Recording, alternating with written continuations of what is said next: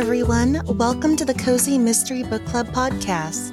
I'm your creator and hostess, Angela Maria Hart, better known as at Writer A Hart over on Instagram and Twitter, and Books Are My Heart over on YouTube. When it comes to all of the sleuthing fun, I am always posting something under at Cozy Mystery Club on Instagram and Twitter, and I'm also over on the website, thecozymysterybookclub.com. Those pages are always being updated, and more freebies and extras are always being added. When it comes to celebrating cozy mysteries, I've got you covered across platforms. Today's podcast episode features our June 27th, 2023 YouTube livestream discussion of Tagged for Death by Sherry Harris.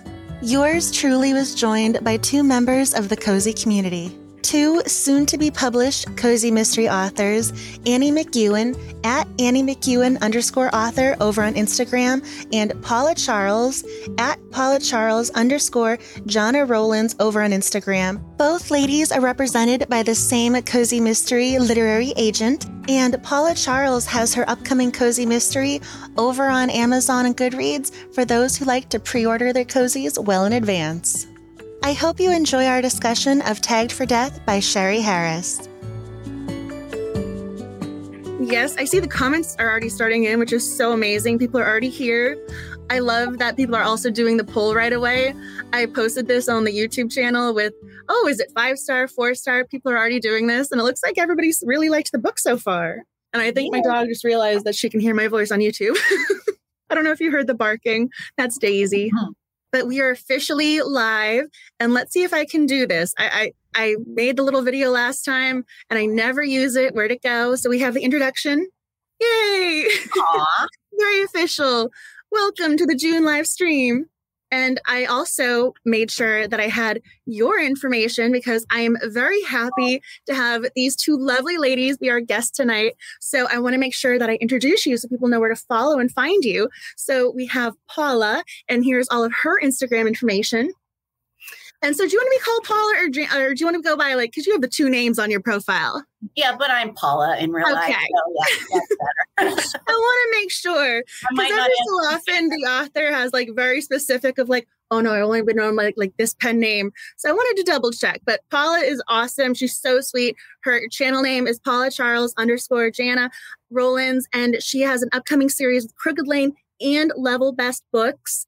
And we also have her best friend, who is also a complete sweetheart, Annie McEwen underscore author. Here's her Instagram profile. She is so sweet. She also has an upcoming Cozy Mystery series, and it is the Northwoods Mystery Series. And both of them are represented by Blue Ridge Literary Agency. And I'm so happy. I feel like I get to say, like, I knew you when, because I both know, like, I know both of you are just like so successful. In like five years' time, you're gonna be on those panels at Malice Domestic and be like, I knew her before. I see it coming. Thank you. Thank you. Honored and delighted yeah. to be here. Absolutely. yeah. I am so happy that y'all are doing this. They are so sweet. I got to chat with them at Malice Domestic and they left the biggest smile on my face. They're so awesome. And so I'm so glad that y'all are meeting them tonight because you guys are going to be able to say you knew them when because you're going to go, oh, their book just came out. I remember them. And you're gonna be like, they're lovely and and they're talented. So you guys are getting the inside scoop on these two lovelies. Well, we kind of attacked you a little bit in the hallway. oh my god. A little bit. I was like, oh my gosh, Paula, that's Angela. i think I want to go talk to her. you were so sweet and then we ended up spending hours and hours and hours. It was so funny because they acted like starstruck, and I'm like, I'm like looking over my shoulder, like, you're talking to me? Because I mean, I think I'm very approachable. And so I was very happy that you did work up that courage to come say hi because you just, you, again, like they were the best way to end Malice Domestic. Like I got to chat with them on the final night and their flight was supposed to have taken off. They ended up staying there kind of by accident. So I was very happy for their little flight discrepancy, which I feel badly saying, but I was still very happy about it. Well, we almost made you miss your dinner delivery. I. You were worth it. I mean, I know cozy mysteries and food is very important. very important. but you would have been worth it. I would have been. I would have happily missed. It was so funny. This poor guy like got off the elevator and like walked by me, but I was too busy chatting with these lovelies to even notice because like they trumped food. That's also a compliment. You're starstruck. I have followed you from the very beginning. No, I know. Yeah, you you are a star. Tim, you Oh. were So sweet. Next thing you know, we're hugging in the hallway and just taking selfies and like, oh my gosh, she's so cool. You were so Oh, sweet. So thank thank you so much for asking us on here. We're like, oh, oh my gosh. So Well, again, I am honored that you said yes. And I'm so excited to chat about this book with you because you already told me that you're on book five. So I know Annie's loved the book. Paula said she was holding her opinions until tonight. But I have to ask, did you like our June read? I'm assuming since you're on book five, you enjoyed it immensely. I did like our June read as well. There's a lot of aspects I like. There's a couple of things that really kind of got in my craw, but for the most part, I liked everything about it. I like the protagonist. I love the punny title, all kinds of stuff. Oh, good. yeah, same with me. Same with me. I mean, there's never anything you about a book that you're like, oh, I love everything. And there's a couple Mhm. things I'm like, really? But for the most part, plus the Air Force, the whole thing with the Air Force, I was an Air Force wife when we first got married, and we lived. We couldn't live on base. There wasn't enough housing, but we still Yeah. lived that life. And my husband was security police officer, like Ooh, CJ. Maddie. Yeah, exactly. So I I lived that life, you know, and hearing all of the language and the lingo and talking about the berets and everything, I'm like, oh, it just brought it all back from 20 something years ago. And so that was fun. And plus, I grew up the daughter of a major garage sailor. Every week, my mom piled all of us kids in the car and we were garage sailing. And I love me a good thrift. so, you know, I love flipping stuff. And so, yeah, I mean, my house is filled with things I found at garage sales and thrift stores and all of that kind of stuff. So, I mean, I have to ask if the language, because you are familiar with the inside of, did it ring true to being the military or the spouse Big of? Mhm. Oh yeah, definitely, definitely. I mean- and in fact, I don't know if there's if anybody on tonight is you know former military or been in the military, especially at the Air Force. But she used because Fitch Air Force Base isn't a real Air Force base, but all the roads I noticed all the roads that she used for the base are all named after Air Force bases Oh, as I'm reading, I'm like, oh my gosh, these are all actual Air Force bases. So I love that that's her nod to actual Air Force bases. So I'm a sucker for little details like that. But I was reading, I'm like, oh my gosh, Peterson, we were we were stationed like by Peterson, you know, and different things like that. It's you know just little cute things like that. That I thought, oh, it's spot on everything. oh. So yeah, I mean, my only point of reference is Army Wives, and that show hasn't been on Lifetime in such a long time. So I wasn't, I, I mean, I would have had like the fictional knowledge for another fictional series. So it's nice to know the insider point of view.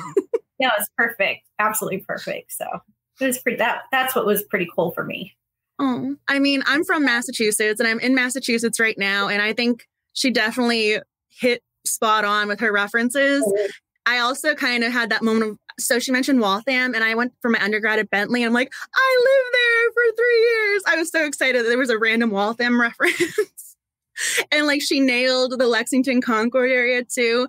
I Oh, mean, you can definitely tell that she put a lot of thought into those things because even the green monster ice cream, that was such a random little detail, but I loved it because there's there are local ice cream shops that have things like that. And they actually have one probably like I think it's a 10 minute drive from where I am right now. They actually have an ice cream called the Green Monster. And it's not exactly the Oreo cookie one that she was referencing with the little green mitten in it, but they have one of their own. So I know that she's hitting the marks there. I was curious about that.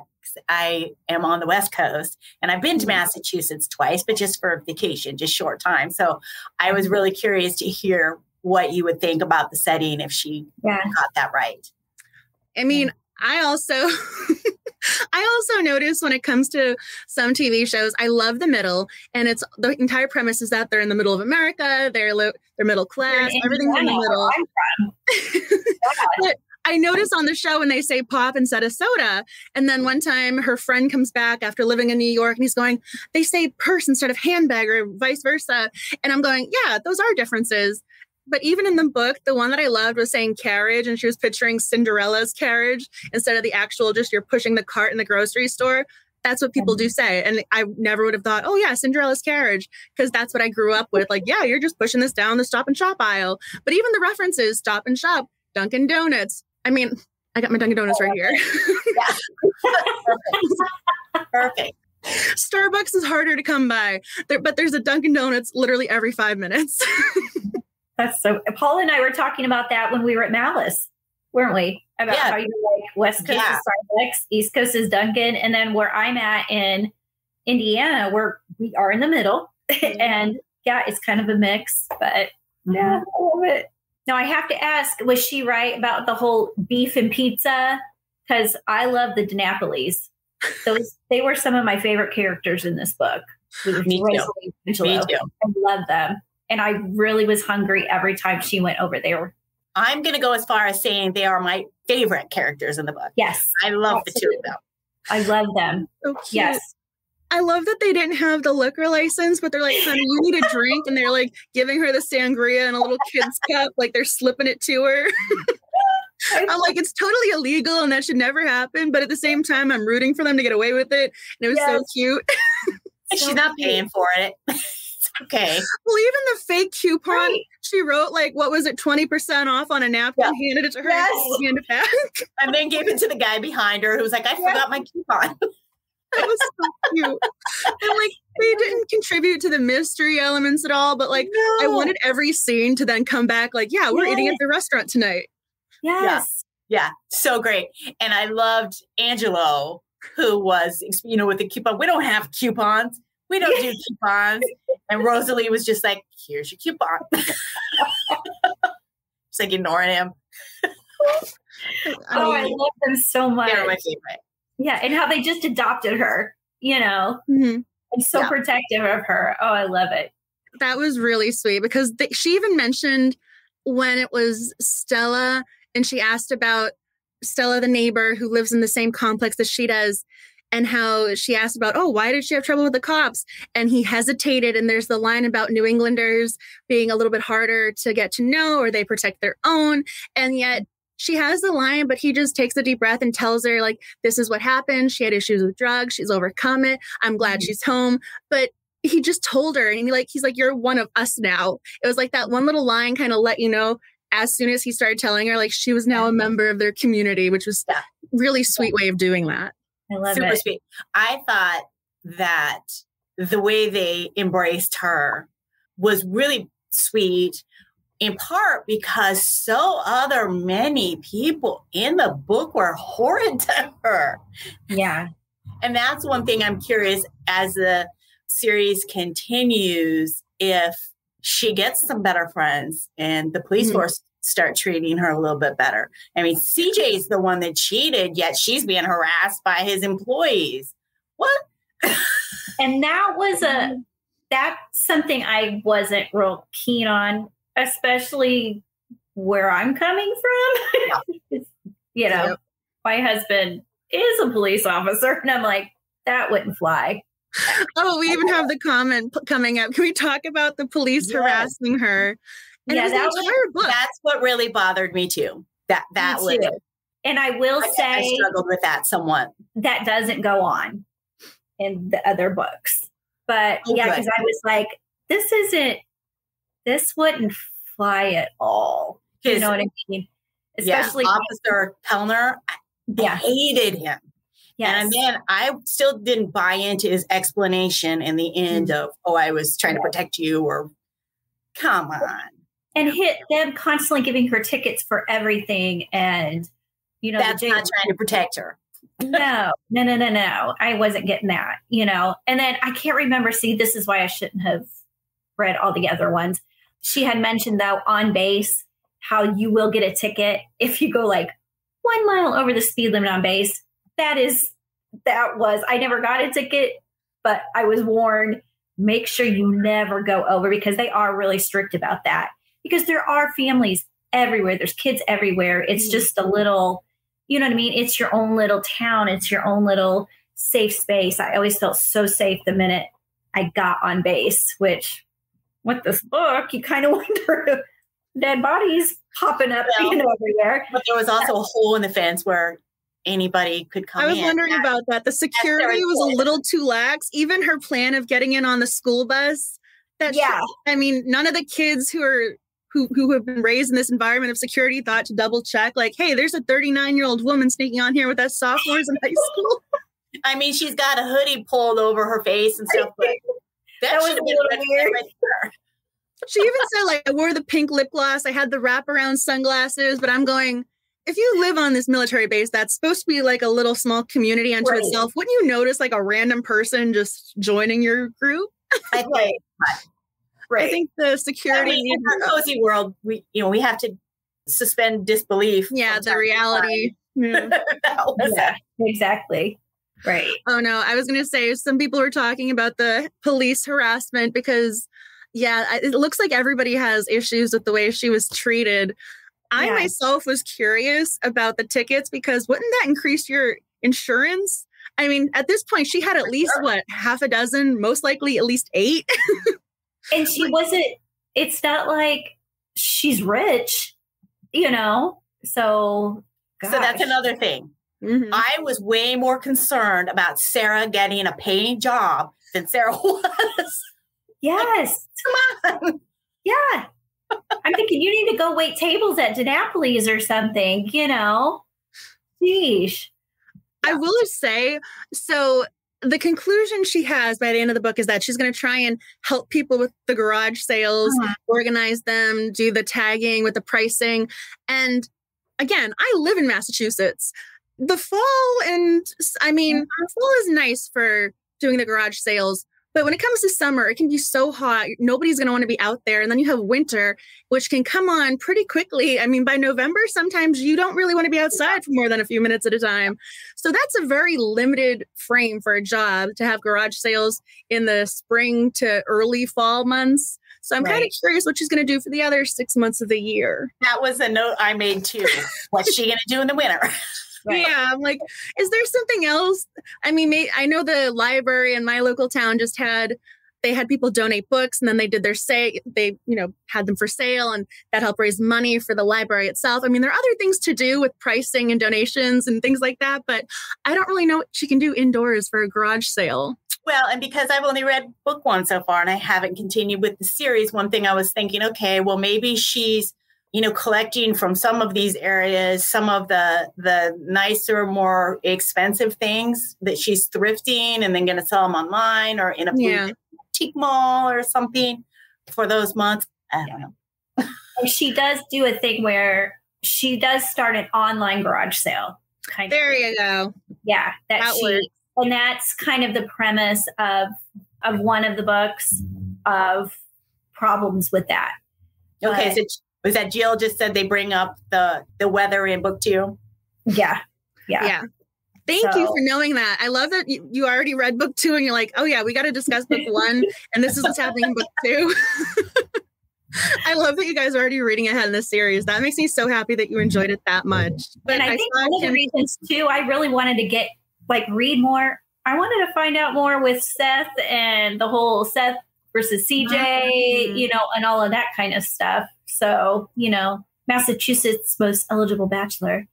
So I was about to do the, uh, you just reminded me. So I try and do the poll of what did you think of the book? But the next question is who would you prefer or who are you rooting for? So uh, whose team were you on? Were you a CJ, a Seth, or you were thinking we need a third option? seth Seth, seems like a really nice guy yeah. I mean, even with the revelation at the end that, you know, CJ maybe didn't do what he thought he did, even still, I don't know. The comment to me almost came out of the blue of Sarah once Tiffany confessed to.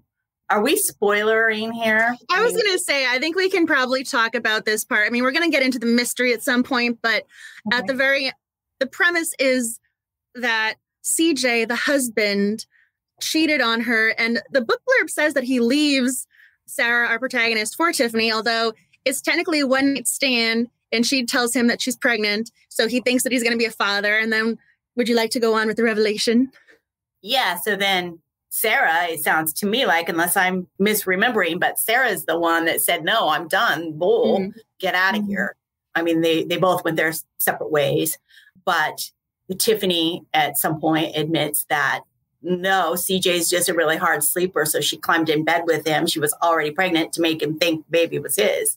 But then Sarah th- is, you know, thinking about this afterwards, after the confession, and thinks, you know, all throughout the book, she's in a sort of missing CJ in a way, and she's trying to protect him from various things and lamenting on the relationship that they lost because he cheated on her. And then when she finds out that maybe he didn't cheat on her, then she's thinking, oh, well, I must have been so quick to leave because things weren't right in our marriage anyway.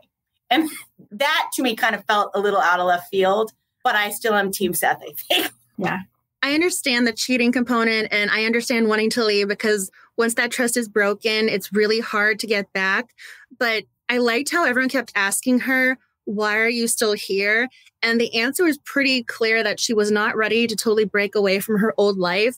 And not just the base itself. I mean, she has the connections with the friends and volunteering, but she wasn't quite ready to let CJ go because yeah. even the statue that they got on their honeymoon, which ended up becoming a murder weapon, because of course it did, she was really hurt that he would give it away because it meant something and it was one of their stories. And she still cherished that moment of them going to a sale and him buying something for her at the sale. And if she didn't care about him or the object, it wouldn't have hurt. Right. Mm-hmm. And it looks like people have a lot of opinions on this. I know. I'm looking at some, I'm like, ooh, everybody's kind of, yeah, throwing stuff out. I mean, what? So this is the other part of the question, I think. So now that Tiffany is told the truth also this woman who is not dead i mean that is the major spoiler that this woman that who is, exactly. forgot was bones is still alive at the end of the book. But if she had not revealed this to sarah what would their relationship be? Because sarah would still think oh he cheated on me. But does this reveal change that? Should the reveal be the only thing that matters? I don't know if that little nugget of information is the true key to their relationship or if that's just gonna i don't know you guys are kind of looking at me like, mm, we're not sure. I see Annie has a little bit of a thought. She has a little smile on the face. Well, she's continued to read though, too. So yeah, she knows more than we do. See, and this is that's one of the reasons I keep going. And honestly, this is when I get frustrated with books. I'm like, make a choice, you know.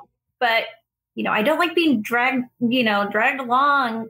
You know, even like on a TV show, it's like yeah. oh, just pick one already. You know, you get tired of it after a while. But she does make a decision. Yeah. And then it kind of backfires a little bit. And then she realizes it wasn't a good one. So kind of I was gonna say, yeah. I I started. I read the first book in the series a long, long time ago, and I hit a wall when it came to love triangles. So I had to take a break because, like, this is when I was getting really mad with Hannah Swensen too. I'm going, choose your love interest and move forward with your life. I need the story right. to sort of change. Right. I mean, love triangles can sometimes get on get get to me. So it had taken a little while, but I did pick up the series again because I met Sherry last year from Malice, and so I wanted to prepare to talk to her. So it's been a while since I've read them, so I do know who she chooses, and I, am not upset with her decision. I, I kind of get it by that point. Yeah. I mean, all, all, y'all have to do is go read the book blurb for book nine because I think that's the latest oh. thing coming out, and his name is in the book blurb. So if you're that interested, you can. Fo- I mean, it's not easy. You, I mean, you can follow up on the spoiler. it's very quick. I love that it's such a long running series. That's yeah, that's awesome. That's always exciting when I hear that. Yeah. Oh yeah. I hadn't looked that far ahead. I knew there was a few, but I didn't realize there was nine. Yep. Awesome. I just saw Boo Hannah Swensen. I just saw that. I think like for me, it was one of those we mentioned I mentioned this during the last live stream. Timing is everything. I think I had just been reading a Hannah Swensen where it was going, Mike, her other love interest, Mike, the other love interest, Norman over here. I'm like, okay, Norman, Mike, choose your guy. And then I finished the Hannah book and then I picked up the next one in the series and we were still in the love triangle. I'm going, I can't right now. I just can't do it. So then yeah. I moved on to another cozy, but obviously I went back to it. But I had just been reading a Hannah book and then I was going, no more love triangles, not right now. My brain, yeah. my emotions, no, we're done. So I'm not super fond of love triangles either. Yeah. I mean, one or two books, but past that, figure it out. Yeah. Oh, I just saw this one about the mystery part rather than romance. Oh yeah. So here's my question. this is going to sound, again, my little academic brain kicks into high gear. Tiffany had only been missing a week. I know vultures. Also, I've never seen a vulture here in Massachusetts. Maybe they're unique to one area in this fictional town, but I highly doubt she would have been stripped of everything and have just been bones in a week unless acid was involved somehow. Absolutely. Yep. So, why did they I really think these bones were Tiffany? Yeah. Be- because she was the only missing person that they they knew of recently. But I agree. I same thing. I, I was struggling with that the whole time. What did they do? Dip her in a barrel of acid? I mean, and not to be gross, but between my husband's job and my daughter is an EMT, and she was has seen bodies that have been out in the woods or in a house for a while. And it takes a long time for them to get to that point, like a very, very, very long time. And mm-hmm. yeah, it wouldn't have been a week, you know. So I mean, Yeah. I've seen all the seasons of CSI, but ugh. yeah. I was I was gonna say you need to ask your daughter and be like, what is the actual again, this might be one of your mystery components in one of her future books here again before the well-known household name. Be like, honey, how long does it take for a body to fully become just bones? Also, Yeah. the fact that he had this corner in the family, it was just very convenient. But also, this guy just had the Jane Doe bones ready to give and had no questions. That's what I was just thinking. All of a sudden, wait a minute. Who were the bones? He's just like, yeah, sure. Here are some bones. Have fun. I got It some sounds extra like a Law and Order episode about to happen. Oh, Yeah, it's like, you know what? Thanks for taking them off my hands. I wasn't sure what to do with these, you know. Like, yeah. But Tiffany, she was not the bones. Also, if you find bones like that and they're saying, oh, we have other DNA tests that are priority, I think the finding of the bones would be at the top of the DNA list of things to do. Just saying. Yeah. Exactly. Yeah. Just I throwing that out there. Oh, no body, no crime. What was an episode of Psych where Shawn's saying, Do you guys have that on a poster somewhere? And Juliet goes, It's just something we say because he lost the body multiple times throughout the high school reunion. I don't know if y'all have seen that show and get the reference, but I love I that. You just that. reminded me of Sean. I'm going, Yep, Spencer moment. Yeah. Okay, yes, the vultures. I don't know if I've ever seen them, but I'm sure someone Really? would have noticed them. They're big. They're, They're, they're, really big. big. Yeah. They would have been noticed and loud. yeah. Especially Other- the thrift stuff behind the thrift shop, you know. Yeah. So Oh, I'm seeing some people are still talking about Hannah. Okay, so I'm gonna be I'm gonna tell you my personal my personal selection here. In the movies, I am a Mike person. In the books, I am a Norman girl. I'm just Oh. gonna tell you. wow. But other people are still wondering about the bones as well. So That was my only thing. sense. yeah. We, But- yeah, also, I love how Sarah breaks the ex-wife mold with Tyler and or our bad guy because I just realized I said the name of said murderer or the bad person here. So you can spoiler alert that. So our bad guy gives her the bloody shirts and instead of going right to the police, she actually calls the ex-husband CJ and tells him like, "Hey, this uh, here's this piece of evidence." Whereas he was banking on her turning them in. So she went against the stereotype, which I actually Yeah. really liked, even though it mm-hmm. was kind of not the smartest thing in the world to be hiding evidence and then not tell anybody. I mean, I'm not really sure how y'all feel about that, but I Yeah. like the fact she didn't just do the traditional, oh, I'm the scorned woman. And she even has that line in the book of hell hath no fury. right. And Right. she's like, no, we're not doing that. I, I just like that it was different. I don't Yeah. really like that she was hiding evidence, but I like the fact she was doing the different ex-wife vibes there. And I love that you guys are commenting like crazy. I can't even. well, and then the so there was that, Mhm. and then there was the scene in CJ's apartment where she was attacked, and she didn't tell anybody Oh yeah. because I would just have to see. I would be reporting to CJ anyway, so Yeah. I'm not going to say anything. Well, for one thing, I mean, there's there's two problems there. Not saying anything when you've been attacked, but you were attacked in his apartment, so somebody was probably looking for Looking. him. I would think. So, as protective as Sarah was over CJ in a lot of ways, she's like, eh, somebody broke into his house and attacked me while I was there. Eh, not safe. It happens. It happens, especially in small towns. The Sure. police chief, the police chief's house. I mean, you know, don't people wait around in your guys' house and closets? I mean, I'm pretty sure everybody in any surrounding area would have heard me screaming by a certain point and they would have been calling 911 for me. I wouldn't have had to call. Somebody would have just been like, okay, something's happening, something bad. And the dog, Lexi, so Lexi is not a girlfriend as much as our fun police officer wants to kind of make her mad and jealous. But Lexi, the dog, is barking and losing her mind too. So I'm kind of curious why none of the neighbors thought to, hey, something's Right. happening. right. Oh boy. I know. I know. Okay, I've watched way, way too many crime shows when it comes to this that because I have all the references on the tip of my tongue. So, for Criminal Minds, when they brought in one of the new characters, Penelope, our computer genius, hears him say, "Oh, I got to get home to my girl Roxy," and she's assuming Roxy is one of his little, uh, his many lady friends, right. and so this reminded me of the exact same joke. I love So I like I kind of weirdly was like, is this the Criminal Minds reference? So I don't know if she intended that, but it made me happy because it reminded me of Penelope and uh Yes. there's the love interest. I like how you're nodding, like you know exactly what I'm talking about. Thank you. Mhm. Yeah. I just thought Yeah. it was cute. Agreed. It was it was very cute. I thought right away, I bet you Lexi is a dog. So I was pleased. Yeah. Fine, she was. Yeah. Oh, here's a good point. So the gunshot phone calls. Yes. I like how Paula's eyes just widen. So I'm like, your thoughts on the gunshot phone calls? And like somebody said, especially as a police spouse. Yes. Okay. So again, two things: the police spouse, the any. Eh, I don't care who you are. Anybody. report that somebody's calling you, waking you up at 5 a.m. or whatever time it was by shooting near the phone.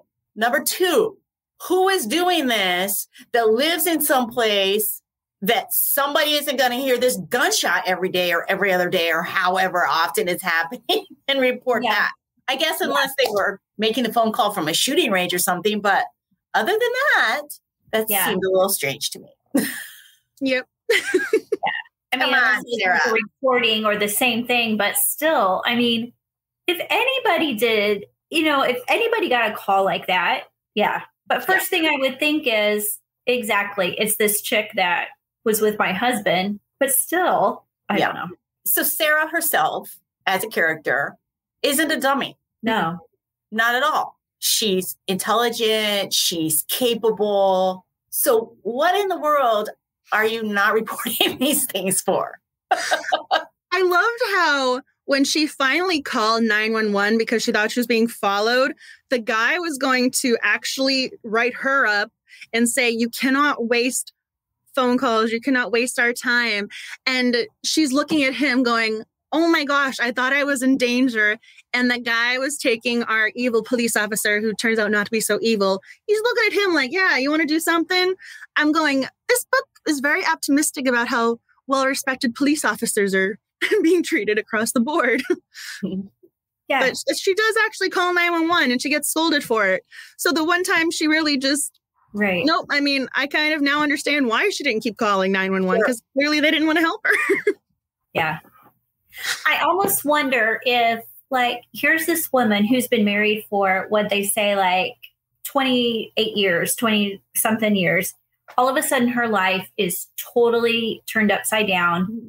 by somebody that she thought she was going to spend the rest of her life with. Mm-hmm. Now she's like, I have no job. She didn't go to college. You know, she has no, like she said, I've not had any work history because she volunteered her whole life, you know, on the base and stuff that. She said she doesn't have a work history. Now she's like, what am I going to do? Maybe, you know, the author's like, she's maybe Sarah's whole thing is, I don't know what's going on in my life. I don't know what my next step is. I don't even know how to handle myself in any situation. You know, she's got a whole do over. She's 30 something years old and she's like, I don't even know how to take care of myself anymore. I've been taking care of CJ, I've been taking care of the base. I've been taking care of their kids, you know, as they call the SPs and stuff like that. Who knows? She's probably not even in the right mindset. You know, I mean, maybe we're supposed to think this character doesn't even know what's up or down anymore. She's still trying to figure things out. You know, Oh, she's yeah. li- she's been with somebody since she was what 18, 19 years old, Mhm. and now all of a sudden it's like gunshots in my phone. There's bloody clothes in a bag. you know? Oh no, I'm just like nodding with everything you're saying because Yeah. you just reminded me of Stella, the next door neighbor, the singing instructor. She out, she doesn't have any friends that she can really truly confide in, except for I think it was Carol or Laura there. But Stella, the neighbor who she got along with, all of a sudden she's going, "Is this a suspect?" She didn't have too many people in her area because even then the two friends that she had were on base. She was Right. so isolated. She didn't Right. have she was joining the small town community. It was growing, but she didn't have people from the get-go. And unfortunately, our Italian restaurant friends, they were not they were not going to be solving the mystery with her. They were too busy cooking and feeding her because she cannot cook, which I related to. But yeah, I, I'm looking at like, yes, exactly. There's so many things. Because if she had somebody who she could text and, be like, hey, next door neighbor, do you want to drive me to the police station so we can report this? But she didn't have that. And it was Yeah. really sad. And I think Yeah. that's coming with Stella, hopefully, mm. as the series continues. But you're, mm-hmm. yeah, you're absolutely right. Her whole life has turned upside down. So she may not be reacting like you would expect. I would Yeah. expect. Yeah, right. I mean, her whole world was CJ and base life, you know, and that's what a lot of military, you know, families and especially, you know, the spouses, they get wrapped up in. That's their entire world, you know, as every couple of years they have to move someplace else, they have to start over again. But it's still that, you know, that mm-hmm. base life and their mm-hmm. family. And she didn't even have her own kids to focus on because they never had kids. Yeah. So now all of a sudden it's like it's just her. And now what? Now what do I do? She didn't even have the cozy companion to keep her company in her small apartment.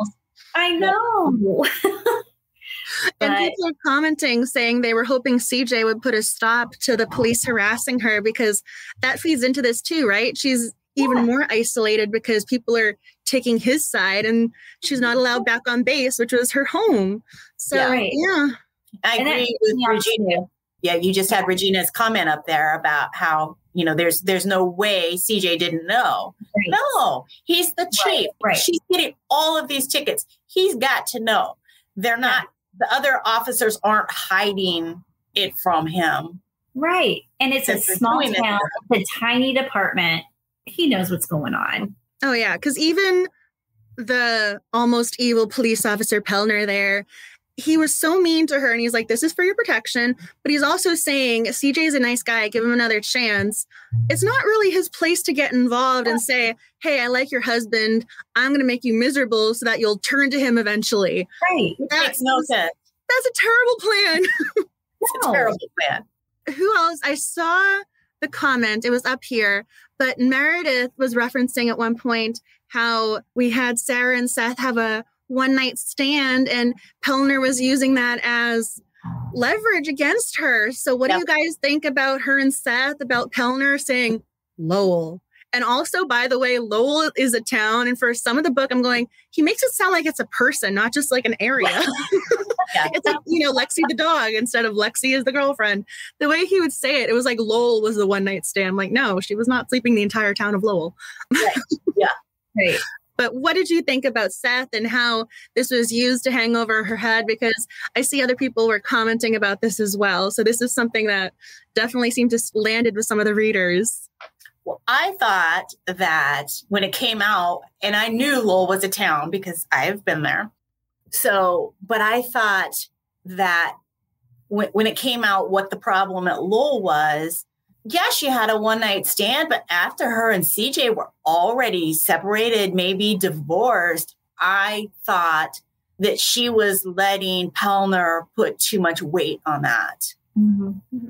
I also don't know how many cozy mysteries actually have the main character engage in a sort of one night stand and it ki- obviously Right. Seth stays in the picture and he does not just stay the one night stand, but it, that's how their relationship starts. Mm-hmm. Yeah. And so I don't want to spoil later in the series. I'm not going to get into I'm not going to spoil anything about who she chooses or anything else, but she was separated. They were actually officially divorced. Mm-hmm. So at the end of the book when she's going, "Wait a second, did I cheat on him?" I felt I'm going, "Oh, sweetheart, please don't think that. I can't deal with this right now. My emotions." I thought the So- same thing. And then I really liked the twist that, you know, she thinks this random guy that she met in the bar that she had this one night stand with, and how does Pellner know? And then it turns out Seth's the new DA. Mhm. Yeah. I was like, ooh. Yeah, not only is he this, you know, the most eligible bachelor in the state and his family, he's like, they're kind of like the Kennedys kind of thing. But yeah, he's going to be working with CJ, you know. That was when she cut off the contact with him. I noticed that right away because him using it as leverage only works if she still cares what CJ thinks. Right. But then you find out, oh, wait a second, he's he makes the pledge he's gonna be working with all the small town police force chiefs and everything else. And she's she doesn't even think he knows her name. She's like, okay, it's a really good thing he just knows me as Babe because she did not want to be a point of conversation between him and CJ. Mm-hmm. And I felt so badly that she was letting CJ impact her relationship or what, like, even on the slight chance that he ended up working with CJ. Because there was no guarantee he was going to be interacting with him all the time, or he could have just gone there as like a little PR press release of like, "Hey, I met the person," and move right on with his life. She, she's she's guessing what might happen, and so even the off chance that he might engage with some sort of communication with CJ, she's going, "No, no, no, no relationship. I'm done." I'm going, "Oh, you don't do that. He's smart. He's nice. He likes you." Ugh. Yeah. Yeah. And CJ's last name is Hooker, and she took her maiden name back of Winston. So. the Right. chances that Seth is just going to randomly bring her up to CJ is very small. Right. Right. Now, what did you guys think of James? Not Jim. Not Jim. Not Jim. I wrote that thought, it down. was I that I thought he was probably the killer. I thought I was a little suspicious of him. I was a little suspicious at first, too. I was thinking he might end up being a potential love interest for her the very first time I read the book because he just seemed to care about her so much. And he Mm. was the one person who seemed to always notice when she broke away from the crowd and go over to her and be like, Hey, are you all right? Or he was the one she turned to when she needed help. I mean, she didn't call Seth or she didn't confide in CJ because he was even questioning her motivations. She was talking to Jim. And I mean, Not Jim. not Jim, Jim, James, not Jim. Hello. and he's and she kept saying how he's older. You know, he joined up a little bit older. He didn't join up. Well, he's right 30, so clearly he's over the hill because she's 38. He's younger than her, which also would have been mm-hmm. against stereotype, which I would have loved.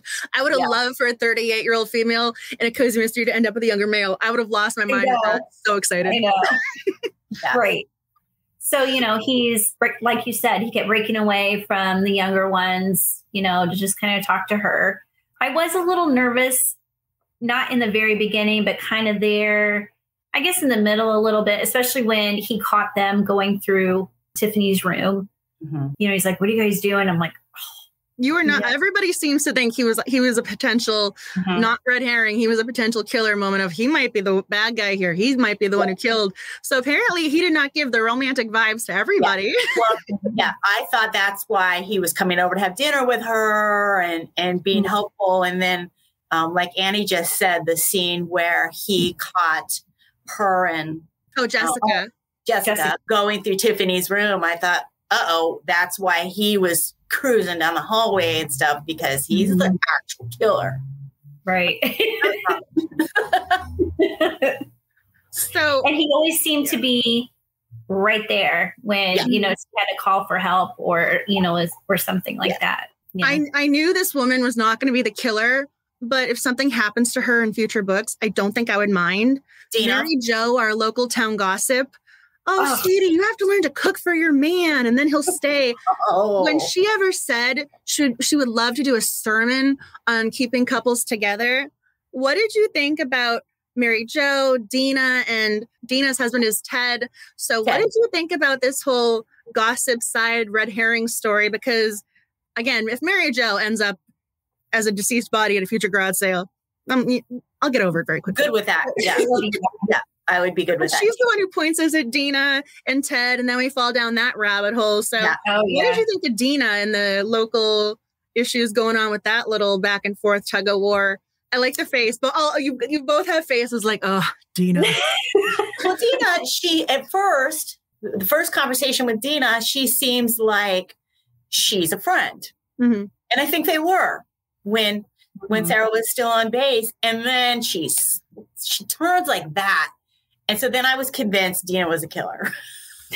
I No, love Mary Jo being found in the bushes.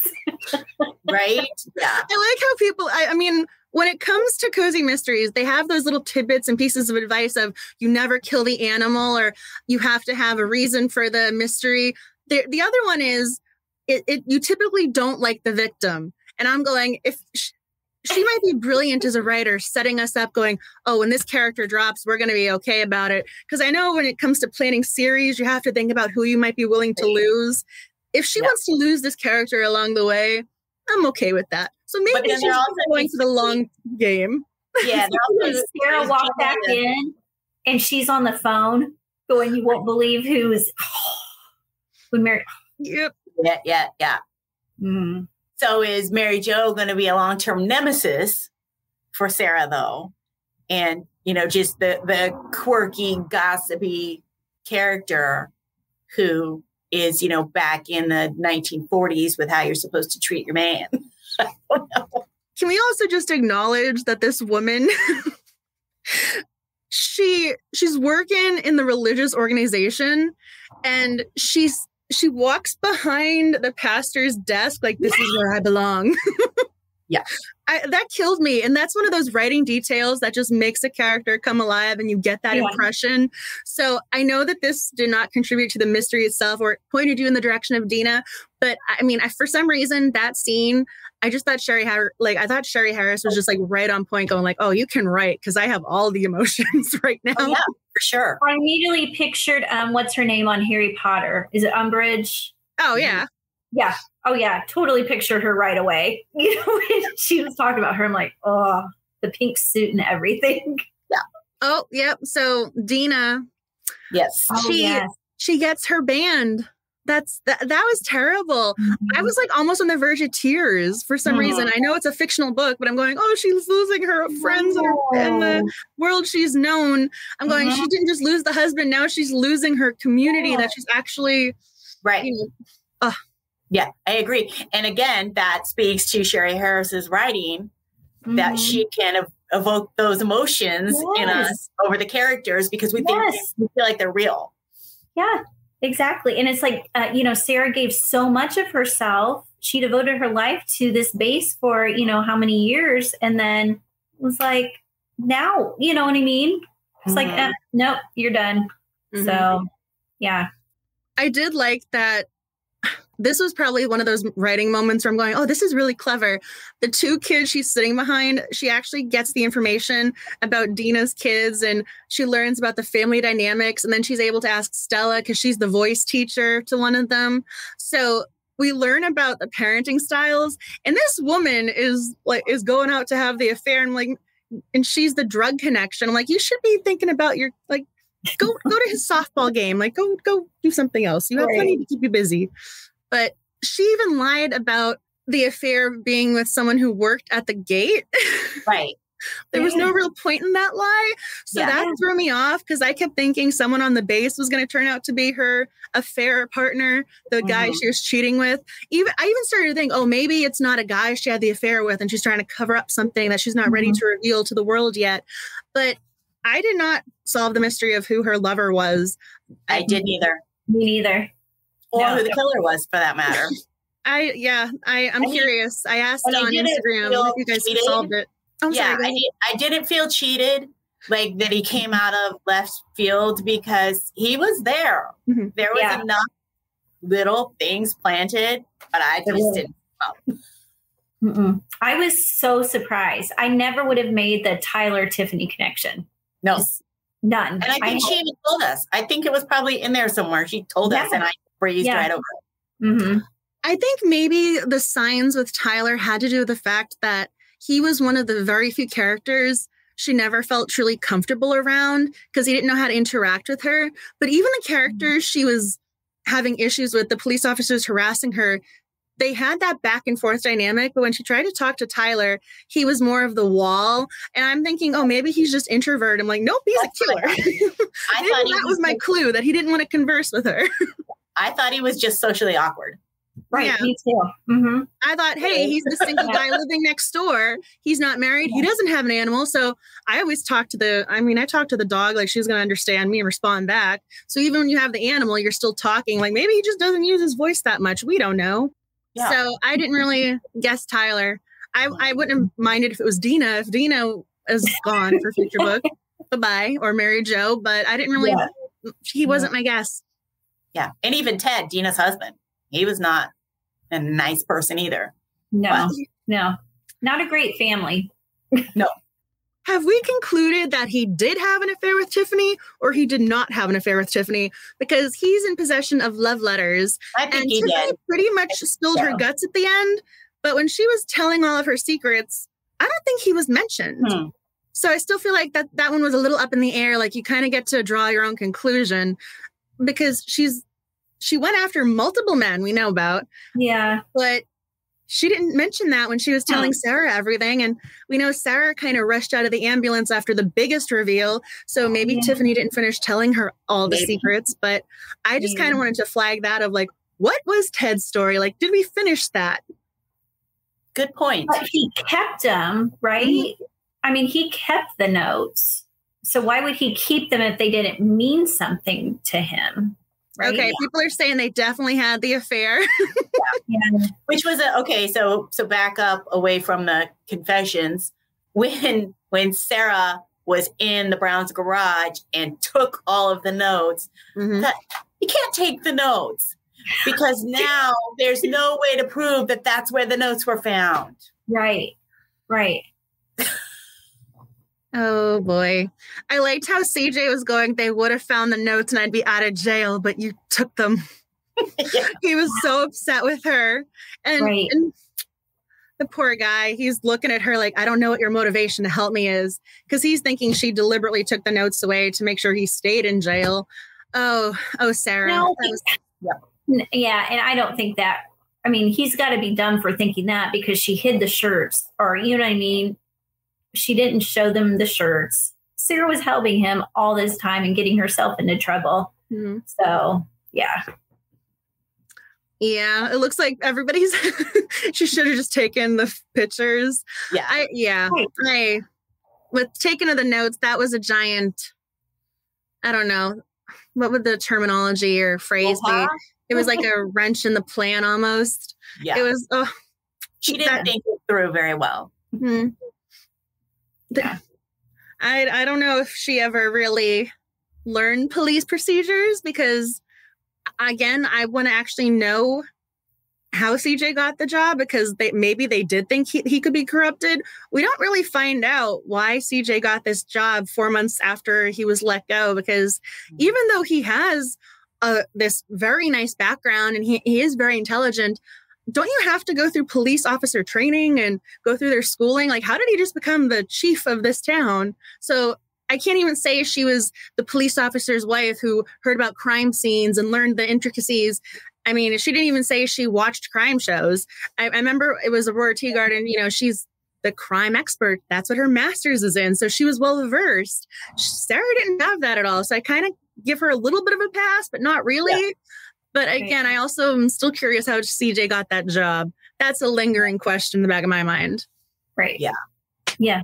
Even though yeah, in the Air Force you go through police like a police school to be, you know, mm-hmm. security police officer, when Brian got out of the Air Force, he still had to go when he got hired before he got hired on. Well, he got hired on, you know, with his department. You have to go through an actual police academy. You know, it's because it's not the same thing. you know. That's what I was curious about because totally different worlds. So Yeah. Like, is he qualified for the job he has? I mean, maybe there's a reason Pellner and Pellner's wife were upset. Maybe because he actually was in the police force for some time. I don't know. Okay, so can we talk about a fluffernutter sandwich? yes. Sure. Have you had one? No. They're you delicious. You've never heard of them before? No. Really? Oh, so I didn't really know that was a New England thing until it was in the book. to me. And like such a huge sugar rush, headache, nausea. I Well, didn't know that was unique at all. Kids used to have those at lunch. Like they would have them in their lunchbox. Really? like, Yeah. at school? Well, the, you know, moms when they would pack the Oh, lunch, you know, the, yeah, the parents, moms and dads, when they Yeah. would put the lunches together, kids used to have them. I mean, I don't know if it was always on white bread like it was in the book. Sometimes it might have been whole wheat, but they definitely have them. Really? I mean, yeah. we, My dad makes them. He does that randomly when he wanted to. He had a sweet tooth moment because of the fluff. okay. Yeah. That's okay, so, it's not a funny. total. I just saw this comment pop up. Okay, so this is new information for some people, but I mean, So maybe not West Coast because we have it in the Midwest. Maybe just not my family. I I liked the fact that it was a quick little snack because I very much related to Sarah not being able to cook. So I like that the one thing that was referenced was something that was very easily made. I'm like, yes, so is the peanut butter and jelly sandwich. Yeah. but even her, I loved it because it was true. I again, I think I relate to Sherry Harris and her writing here because the line had to do with cereal of how it's either tasting like cardboard or it tastes like sugar, and there's no Yeah. in between. I'm going, she's right. Yeah, it's true. yes. I don't know, but I was hungry throughout this book. I mean, constantly wanted to eat. For a What I time. down? She wanted. Oh, I. This is what I wrote down. She needed the lobster roll for lunch. She's like, I need the lobster roll. like that was her comfort go to. I loved how she was just like, I need my, I need the lobster. Like I need this. Oh, Angelo, how he was talking about being poor and he had to eat the lobsters. That story was so. I mean, it rings true, but it's again unique to the New England area. It reminded me of a murder she wrote episode actually but it wasn't it wasn't the same thing i thought that was very clever with sherry harris because it mm-hmm. was a unique story but also kind of paid homage to the lobster being one of the areas you have the clam Yeah. chowder for some reason i just love that like those little details just Yes. made things come alive for me i love that backstory Yeah. I love that. Yeah. I love that people are still talking about the fluff. I thought it was really, really clever how she had the food talk in the book without it being a restaurant or a cafe book, but we still had that cozy food check Mhm. mark. Yep. We even had a little bit of Lexi with the cozy companion. So she kind of was hitting all the marks, but I liked Yeah. that even though this character wasn't a chef or a baker, we still had some food stuff in here. I did love the whole New England feel. You know, Yeah. I I New love England's that. one of my buzzwords. If if somebody uh, Me cozy too. is set in New England, Yes. give it to me. I'm gonna read it. Me too. Me too. Oh, I love it. So the fluffernutter is the sandwich. One side you put your marshmallow fluff, on the other you use your peanut butter, and voila, you have your sandwich. It's Paula, you would go into a coma. I would, right? yes. oh yeah, Um, this is this was one of the references. I think this is why I thought of the Murder She Wrote episode because it was one of those Jessica fun facts that only Jessica knew in the moment. But it's true. Yeah. I I, remember. I probably saw that too because I know this, and it's Yeah. probably from that episode. oh, I'm sure. I also okay. This I just just saw this pop up. What a character! Love how he offered his mobster cousin, who is an attorney, to assist if necessary. yeah, that was great. Yes. But wait, they're not mobsters. They're just family. They're in real estate. They're in real estate. Yeah. He just, I love that. I mean, also, I, I kind of wanted that phone call, even if nothing came of it, because I just wanted his dialogue. yeah. Yeah. Oh, I just everything about the DiNapolis I loved so much. I just oh the whole group. Yeah. So and then uh, they're just they're even more in the other books and oh, yeah. I Yeah. know it's been so Angelo long. Like, I can't even- no, that you don't want this. You want this today. Yes. okay. Because Yes. even if I order what I want, I'm going to get what Angelo says. that was funny. What was it that she said? S- The one of the soups was especially good, some because he added something, but he doesn't know what he added. yes. Yeah. Oh, okay. I just saw this pop up. Seth being the lawyer cousin. That would have been an interesting twist. Oh, that would've been- Oh, that would have been funny. Mm, That would have been cute. Although I would have been very curious about him being the DA and having some questionable connections. Yeah. That could have made things more interesting. hmm There actually is some interesting things with Seth's connections later. Ooh, foreshadowing. Yes. I love how you're like, I know things. Oh, this is, I love this. I love a cozy where the MC is surrounded by a solid group of people who love and support them. I think you just Hopefully summarized cozy that. mysteries and why we love them. yeah. Yes, yes. And Oh. that's why you're going to love Miss Paula's book that's coming out next Oh. year. Annie. What? It's it's so good. I got to read it already. It's so good. Gonna love it. Do you have an official publication date yet? Yes, January 16th, 2024. I officially got the cover art yesterday and it's Cute. it's cute. It's really It's cute. so cute. It's so good. Yes. I love how Annie's her It's a real PR, like, like you gotta read this. You're the you're the best friend who's like, you gotta read her book. You gotta do it. It's so good. I got to do a beta read on it when she was finishing it up, and oh, it's so good. You'll get all the cozy feels, and it's funny. Oh, it's so good. And there's food in it. It's not a foodie book, but there's food in it. There's pie, lots of pie. Yeah, you'll pie. Oh, so good. pie and French fries. Oh yeah, French fries too. That's so exciting though. You're like the countdown is on. Oh, Yes, so exciting. six months. But yes, lots of fun characters. So I was gonna say, is there still goats? Not in this one. The goat. Oh. the goat is my second series that is coming out in March. oh, so I have to wait another couple of extra months for the goats. Yeah. Yeah, Sad. but still good. That one's good too. I think that's great though that you have two different you have two different things coming out. You have January and then March. You're gonna have a very busy few months at the beginning of 2024. the second one, the goat, was originally it's two different publishers. I signed contracts two days apart. I got offers two days apart on my on the two different series. It signed signed the offer two days apart. It was it was very a whirlwind. Who does that? I got the Who does publication date. The one that's coming out in January was January 16th. And then I got the publication date on the Zen Goat, I call it series. And that was supposed to be like three weeks later. So we actually pushed that back a little bit till March to so we Right. have the question: What is the title of the book coming out in January? Can you reveal it yet or no? Oh yes. Yeah, it's all revealed. It's already up for pre-order. It's called Hammers and Homicide. We're gonna have to include the link to the book for pre-orders on the Instagram and Twitter so y'all can find it because we also have the question of how do I get my hands on this book? So clearly people want to read your cozy. Thank you.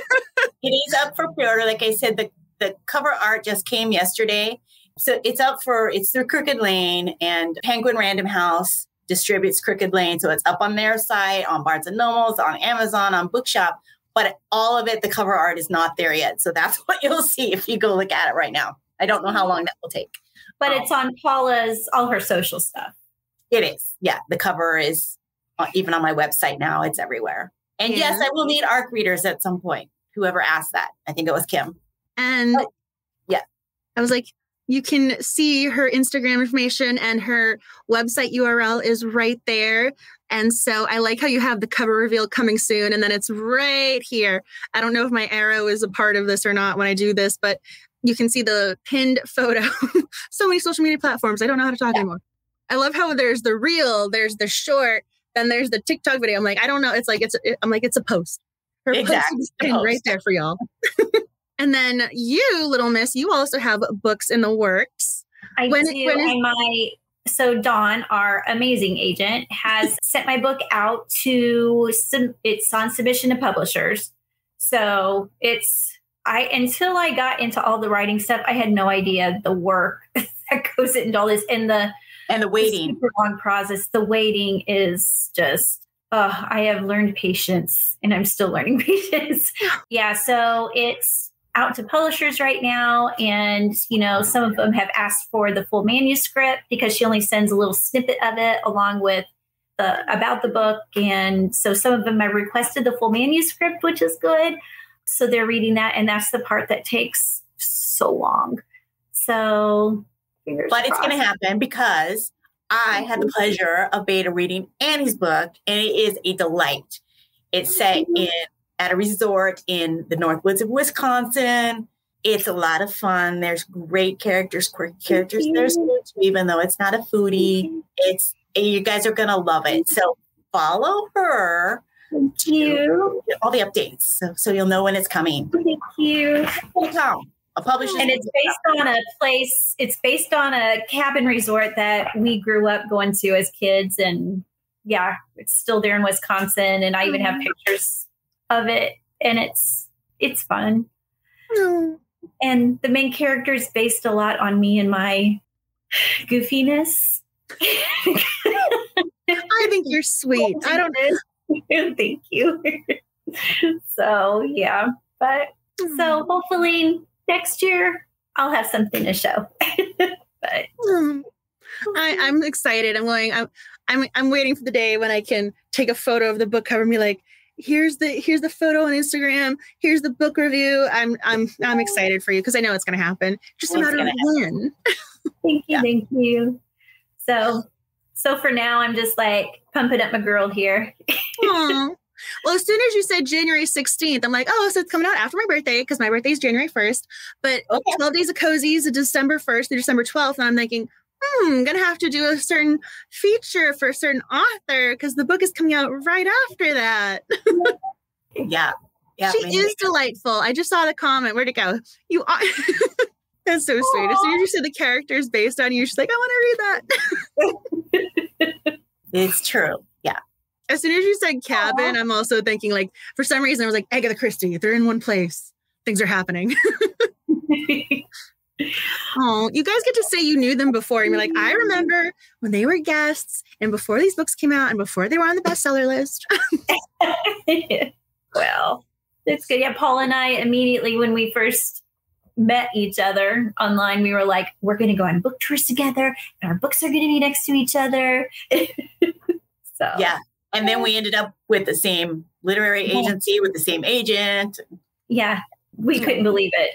Yeah. When I called her, I'm like, guess who's guess who signed me? She's like, oh my gosh, we're sisters now. so sweet. yes, I just again, I'm like almost on the verge of tears because you're making me so happy the way you're talking about it. Because sometimes it can be like, oh, if I'm represented, I'm, you know, I want to get the representation, not, you know, I want to succeed. And it can be competitive. And I just love that there's so much positivity and happiness and the authenticity and like how genuine this is. Like they really are great friends. I think there's people have soul friends. They are like soulmates. They are soul friends. Like that is who they are. like they were meant to be friends.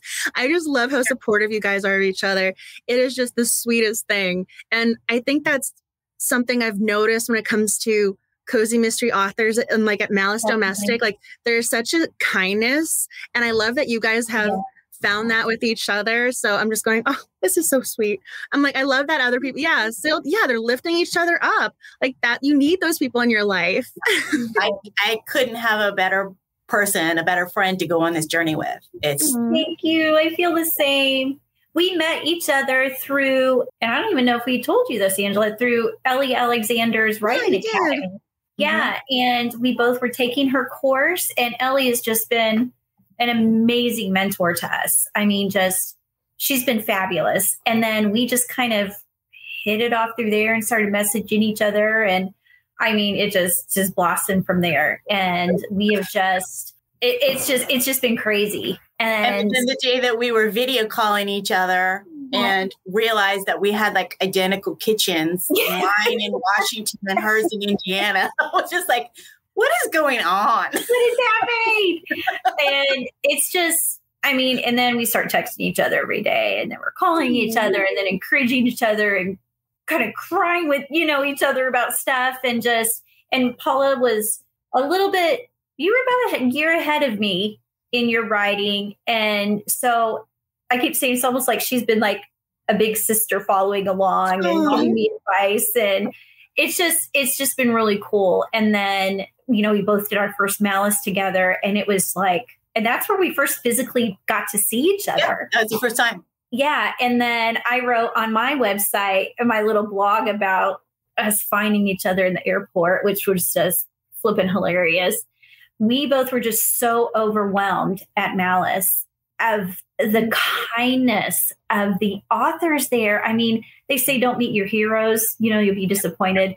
The, the most amazing people there that just so encouraging. And like they said lifting each other up and losing my earbud here. You know we met the other agency sisters and you know of ours and just the the most wonderful people. It was one of the best experiences of my life. Mm. you know paula and i didn't sleep because we'd stay up till four in the morning talking every night. So sleep deprived when we got home. Oh my gosh i slept for like a whole day Of course, Angela knows about a little bit. a little bit she might have been in on that a little bit I was so happy to chat with y'all, and it was so funny. So I was gonna try and surprise them, and I, I put together like two little gift bags of swag, and I was gonna leave it at their door. And then I saw the maid service cart in the hallway, and I'm going, "Oh, I don't want to leave it at their door. I don't want her to think it's trash and take it away." So I, I like did I knocked, and I, again, my introverted nature is like bang bang, like it's this. I have the softest knock, and I, was- I just wanted to like drop it off to say thank you for being so sweet and awesome and then like they adopted me for the next several hours. Like it was an amazing random moment. Like I loved it. Get in here. And like and again, I'm like, I don't want to intrude and like welcome. And they were so sweet. They're like, join the fun. And like I got to hang out with them and it was great. Like it was the best, like that was probably the highlight of my malice. It was one of the it was literally one of the last things I did. yeah. Then we sat quoting friends in The Office and Ghost and all that for the next. I know they have me watching Ghosts, so I haven't seen the American version, but I did binge watch the British version. It was on Fun. HBO Max, and I laughed my head off. It was great. Yeah. Yeah. Okay. Oh, yep. So Malice Domestic. I mean, I hope that you will attend and you will love it. I think they already posted the new tickets for 2024. Yeah. I already bought mine. Yeah. You're like, I'm already going. I'm ready to go. Done. It's amazing. It's I mean, and it's not just for authors; it's mainly for fans. Mhm. So it's just There's a ton of authors there and, and a ton of fans. We met some great, great fans. I've actually Mhm. already had coffee with a, a lady that I met that's from my area. oh, um, that's that's not an author she's a fan and then you know just just the everyone like like annie said everybody is just so welcoming and so amazing to you know from hardcore mystery writers to to cozy writers everybody's amazing Yeah. and so willing to help you and give advice and just amazing. And even some of the fans we had met, we were at a breakfast that Becky Clark, you know, cozy author, had set up, and we were there with some fans, and we were the only two other authors there. And one of the one of the fans was a doctor, and she's like handing us her card, just like if you ever need any kind of help with medical things in your book, you know, contact me. And then different other ones. I'm like,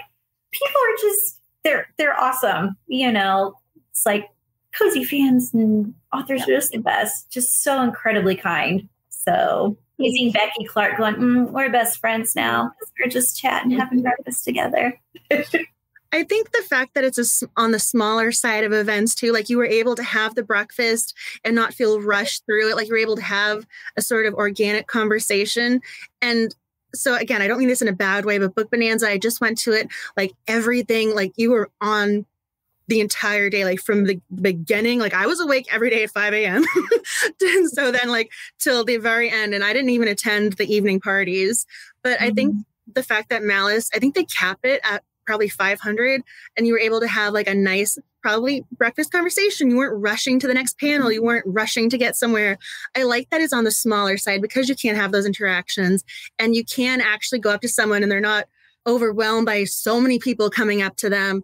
I think the fact that it's more i think it's more personalized or more personal in general. So i think that's a really nice way that they help encourage that you don't get lost in the crowd the sea of mystery readers and writers like you're able to have those conversations and i love that you're able to be like yeah i'm, if, I'm gonna email you if i have a question about bodies like mm-hmm. how long does it take for someone to become skeleton i was gonna say maybe we should like ask her because i have questions about that Yeah. I've got her card in my office. I should probably send her shoot her an email. exactly. Yeah. That's so sweet though, because I love the fact you were able to meet someone and do something like that.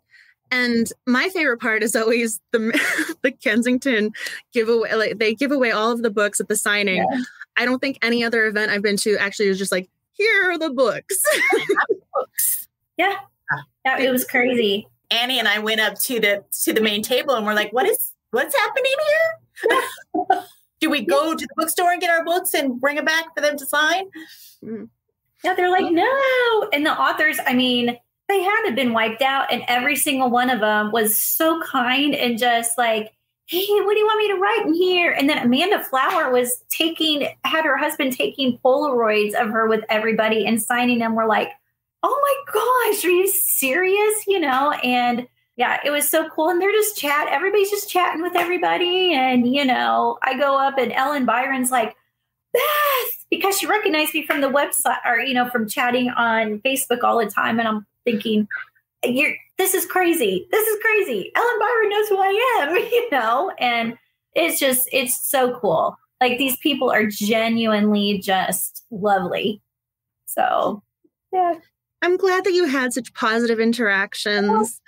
And I love that the signing, you were able to engage and have those conversations because, again, with Book Bonanza, like I was in line for one author for probably 45 minutes. Like you were oh in line like you would go from one line to another line and with malice you, you're able to have a very manageable line, but you can have the conversations with the author once you get up there. You can mix and mingle a little bit. And so you got to have that conversation with the fabulous Ellen Byron, Maria DiRico there. yes, yes, yes. You're like the Agatha Award winning. I mean, she has all the awards. I don't even know what the ones after that. I just know it's like a list. exactly you know and then when when hank p ryan is just walking along and you just chat up with her and you're like talking to her, you know. Paul is talking to her, and I'm like snapping a ton of pictures, trying to be cool about it. Like, I yeah, when there's a big name author you're a fan of, you're, you're just like, do I go talk to them? Am I allowed to talk to them? Right. If I talk to them, am I going to sound any way intelligent or eloquent at all? Yeah. I know. Yeah, like Ann Cleeves, for instance. Yeah. I don't know how many times Annie I walked like past her, like we're rubbing shoulders, and I didn't say anything. Finally, I was like, okay. I like this micro chat with Ann Cleeves. Come on. This is real life. and then you're like, my husband loves you it was yeah the the most socially awkward thing I could say, of course, but that's how I roll. but I would say that's us. I think it's really cute that you guys did your first malice together. You're reminding me of the first ApollyCon I went to because there was an author. I remember I was like looking at her and I went with a friend. Her name is Kate. She's an awesome romance reader. She doesn't really do social media, but shout out anyway. and she saw me looking. She's like, just go up and say something. And she's like, then she took the arm, you know, locked arms and walked up with me so that she did that. And then the same thing happened at my first RWA. My friend Tori, also just a random shout out.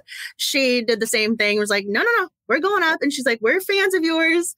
And she started the conversation. So I love that you two did that together because I think every so often us introverts need a little someone yeah, to. We did. We kept we kept having to push each other a little bit. oh, Krista Davis, she's awesome. You just reminded me you just reminded me. Thank you. I know that y'all joined last month's live stream and Paula and Annie were commenting. So if you do go back, you can see their their little user handles in the comments. Mm-hmm. They were there. But everyone loved, loved Murder She Barked. So I officially organized the read along. So the hashtag is up at the top, and we have the books with their goal read dates or goal conversation dates, I should say. And since I had to organize it and post about it, now we're going to pick this up. So for July, the second book in the series is hopefully on your TBR, and we can have a July read along conversation at some point. So I have the hashtag. Hopefully, we can use it across platforms. I might be working on something to have for July 18th. So hopefully, things will play out in the background and I will be able to reveal said thing because since it's not you know official yet. I'm just not going to get your hopes up, and then hopefully once it's official, then I'll do the big reveal. But there's also a character that y'all need to suggest names for. We officially have a new cozy companion who's going to join the read along with images, and I'll post our new character, Cozy Companion Detective, over on the Instagram again. But be on the lookout because we need to name him and he needs to sound like he belongs with Trixie and Twinkle. I love the names. Twinkle Paws. and we have we have all the fun little cozy companion names. So our little guy needs to fit right in. So please make your suggestions because we are going to have to have a vote off at some point for that as well. And I totally just did that diversion. I totally, totally went down the tangent moment there. But I, you reminded me as soon as you mentioned Krista Davis because I, I was working on this. So this is official. This is happening. There's a link on the website now. So hopefully people can join in with that as well. Yay. Love that series. It's so good. I'm glad. it just reminded me. I was like, oh, I want to make sure I mention this because it was something I had to spend a couple extra extra days. There was a little, I want to say two days, two days of a delay between the June email newsletter because I had to work on the image and the graphics and everything else. But it's there, it's up, and I'm excited. It's a lot of work. You're amazing. I don't know how you do it. I was trying not to, yeah, Trixie Toes. That's so cute. that's so cute. I love that. But please, please, like, enjoy the images and I hope that this read along goes well and you can join in. But yes, I just, you guys reminded me when you mentioned Krista Davis. So thank you. Thank you for that. I otherwise, my notes have kind of been, they were color coded, but then they all got intermixed. So I don't know which paper goes where. oh, and I don't want to forget. So we officially have next month's book is Survival of the Fritters, and it is Ginger Bolton. So I can officially add the check mark to Tagged for Death, but we have more books. I love how it, we're officially halfway through our 2023 TBR. That is kind of blowing my mind. So wow. please add Survival of the Fritters to your TBR. At, get your copy from the library. Put it through your ebook order, your paperback copy, however you enjoy cozies. Please get yourself a copy. And tonight, all of your comments are going to go towards the giveaway. So one of y'all is going to win two paperback cozies courtesy of Poisoned Pen Press. So Syrup to No Good and A Doom Full of Sugar, which I think are awesome titles. And so this is part of the Maple Syrup Mystery Series. So I think that those titles alone just make me want to read these books. And the cat on the cover is so stinking cute. And mm-hmm. then there's another giveaway happening. So I'm going to post this on Instagram.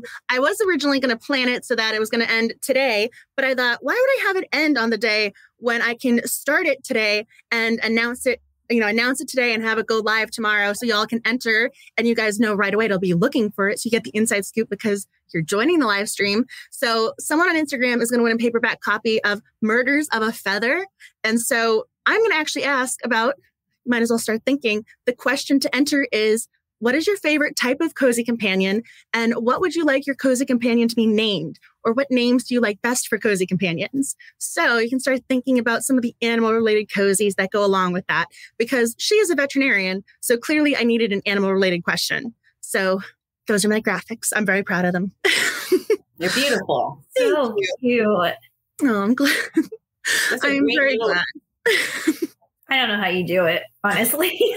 I enjoy it. I enjoy putting these things together and I really had a good time. This is going to sound really strange, but so I designed the background and I did the giveaway like I I designed that and used the colors. I had the best time creating the color palette because I try and use mostly gender neutral colors and I for some reason I wanted the colors to reflect the book covers, you know, I want things to be complementary. So I wanted some light blue to go with the color for a doom of sugar. So I was designing the background for it and I was having the best time. I was like, this is so great in my Procreate app. I was just, it was great.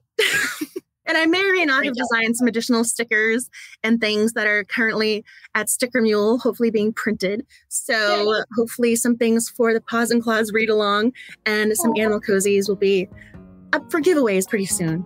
If nice. they're in the works.